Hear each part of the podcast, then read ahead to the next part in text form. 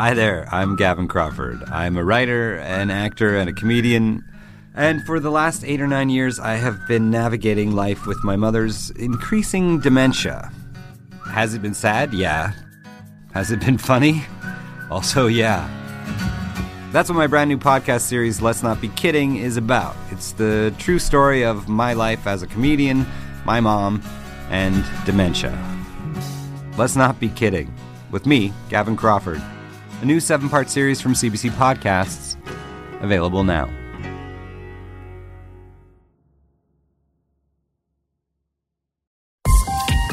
This is a C B C Podcast.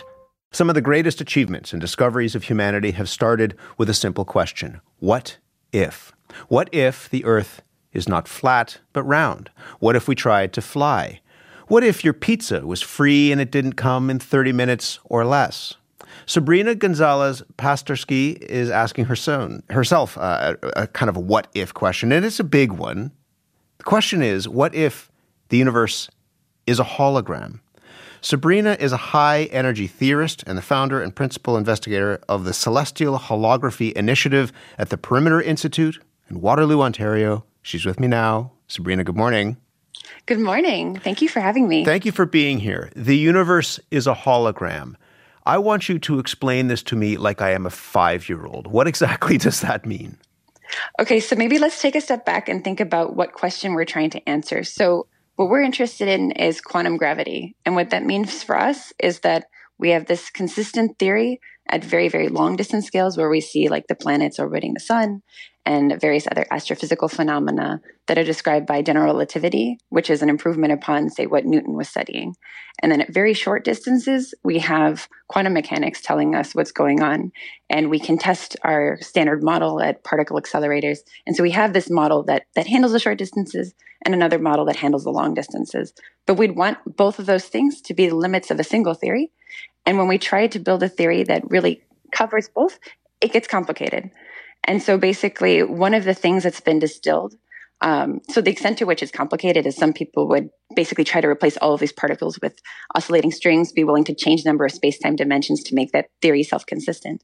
But there's a kind of simpler thing that's been distilled from that, which is the sense in which a theory of quantum gravity will look lower dimensional. And so when we ask a question, if the universe is a hologram, we're basically saying, is there a lower dimensional theory without gravity where I can compute all of the things that I would want to compute in my real world? And if that's yes, that's kind of neat. I think my brain is melting. um, if if we think of the universe as a hologram, what does that what what does that mean in terms of of us and our place in the universe? What does that look like? Yeah, so maybe one thing to keep in mind is like when we say a hologram or a three D hologram, yeah. um, the like we we think about an image that's like two-dimensional, or it looks like it's a plate that's two-dimensional, mm-hmm. but because of the way that we've like had this um, interference pattern with lasers hitting the object versus a reference laser, uh, we can see the kind of three-dimensionality of it. Um, I kind of the holograms that you think of when you see um, like your favorite artist kind of resurrected on a stage isn't really that kind of laser cool hologram. It's uh, more of a, a parlor trick or a Victorian uh, illusion using mirrors. And so you're basically just seeing an image, and you can even have this on your phone screen reflected and looking like it's sitting above your phone. Mm-hmm. Um, but like when we see objects in the real world, it's obviously more than just looking at them. We can we can touch them or whatnot. But somehow the framework where we want to understand quantum gravity is telling us that there is some description that's just flat. And we can study physics in that little flat land uh, without any um, gravity in it and compute the things that we would be playing with in the real world. And so that's kind of like mind-blowing in some sense. Um, but it's in some sense, it really is just a mathematical framework too. So I don't want to take it too literally and think, I'm living in a hologram. Which is what like, pe- which is what people would, would I mean, they think yeah. the universe is a hologram, and that's where they go, is that it, it's it's that parlor trick that you mentioned. Yeah. What is what is the appeal? This is this is your work. What is the appeal and the attraction of this for you? So for me, the appeal is uh, trying to just connect different ideas. And so even the notion of quantum gravity, the why that like we care about it, is that we want to have a theory that can cover everything. And so it's not satisfying if we have like a good model for some parts of physics and not for others that is like one underlying theory. And the problem with that is that, say you can only probe experiments in certain regimes of your theory, how do you know that it like goes back up to a simpler explanation? And so for me, the appeal of, say, trying to apply holography um, to how we understand kind of the physics that we're interacting with is we end up having very precise constructions of examples where this principle is true. You have a lower dimensional theory that's equivalent to this one with gravity, but they're so weird and abstract. And so can you kind of bring some of that, um, those principles, as the fact that we can encode this universe in a lower dimensional theory, to a more astrophysically relevant setting? And so, like, long story short, we like consistent frameworks. Can we apply things that we've learned from trying to tackle hard problems to situations that we can probe experimentally? Give me a practical application of this in, in your work. So I would say that practical application isn't going to be anywhere near like self-driving cars or whatnot, but um, but to the extent that you can go out and you can have a space-based interferometer that will measure some signal that is telling you about um, some of the symmetries of these flat holograms, I think that's kind of neat. But personally, I think the more practical kind of um, thing that we'll run into isn't the questions that we're trying to solve, but maybe how we get better at solving them. So one thing I really like about this research field is that you're kind of trying to translate between a lot of different toolkits. And in doing so, um, you're trying to make the problem, I guess, somehow simpler.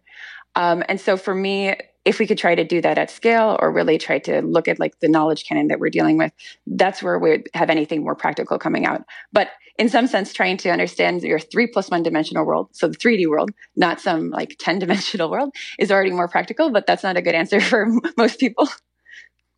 This is not work that you initially thought that you were going to fall into, right? You started out like dreaming of getting people into space. Is that correct? Correct. So when I was little, I was really interested in aerospace engineering, to the extent where I was like taking flying lessons. I'm from Chicago, where we used to drive up or fly up to Sarnia, and you could fly alone at, at fourteen in Canada. Um, and so my kind of path was that I wanted to be like these like cool, um, like working at these cool small aerospace companies that were going to send uh, people suborbital, and maybe one day the private aerospace people would send someone to Mars or whatnot. It'd be cool. But um, I think the thing that I got disillusioned by uh, a little bit uh, is to what extent like the developments that you're doing in that field are not necessarily like either the physics or the aerospace engineering so much as it is like other um, kind of innovations in adjacent fields that are helping that industry. Um, and so I guess I accidentally like fell into the opposite extreme of like the very like formal stuff, because some of the people that I admired admired physics. Um, and you run into a similar problem where it's like you have these frameworks that are getting more and more complicated. And the question is, is the breakthrough going to be in the theories that you're studying? Like you're suddenly going to have an aha moment? Or is it going to be that you have new tools ready from like other disciplines to help you solve those problems? What, what do you think this work might do? The way that you talk about it, concepts that I think it's really difficult, not just early in the morning, but it's really difficult for people to wrap their hound, head around at the best of times. But you have this wild enthusiasm. I can hear it in your voice about what you're yeah. doing. What, what do you hope that that would mean for us better understanding, I get, not just the universe, yeah. but some of those big questions? Do you know what I mean? So I think one thing to keep in mind is, like, and part of why I enjoy trying to at least explain things, because it always fails. Um, You're not failing. We continue. Where, well, yeah. So, but the interesting thing is, like, when we can't explain things to each other, it's because we're really using different languages. And so the problem with getting a PhD or going on into academia is that you get this very bespoke, um, like you're speaking in a language that other people are not even talking in. Yeah. And so you haven't thought about the same difficult concepts that you're doing in the same language that if you just try to go directly to that, um, uh, like your mom or dad or grandpa would, uh, would ask you in that way.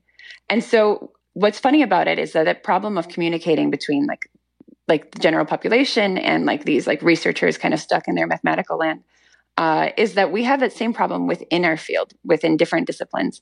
And so for me, just being able to translate between mathematics and physics is amazing. Um, and then trying to translate between physics, like the, the way that we're seeing it is very mathematical, and I kind of the implications for when you look up at the night sky, how is the universe a hologram, is like another layer of translation. Um, and so we're all, we all care about being able to understand each other, but it's a little bit of very abstract level. So if you can make that easier, maybe you can make the bigger one easier. That makes perfect sense um, in many ways. I'm really glad to talk to you about this. This is I mean, I get it. It's a lot for people, perhaps early in the morning, but the enthusiasm that you have around what you're doing um, really drives it through. Sabrina, thank you very much. Thank you so much. Sabrina Gonzalez Pasterski is the founder and principal investigator of the Celestial Holography Initiative at the Perimeter Institute in Waterloo. For more C B C podcasts, go to cbc.ca slash podcasts.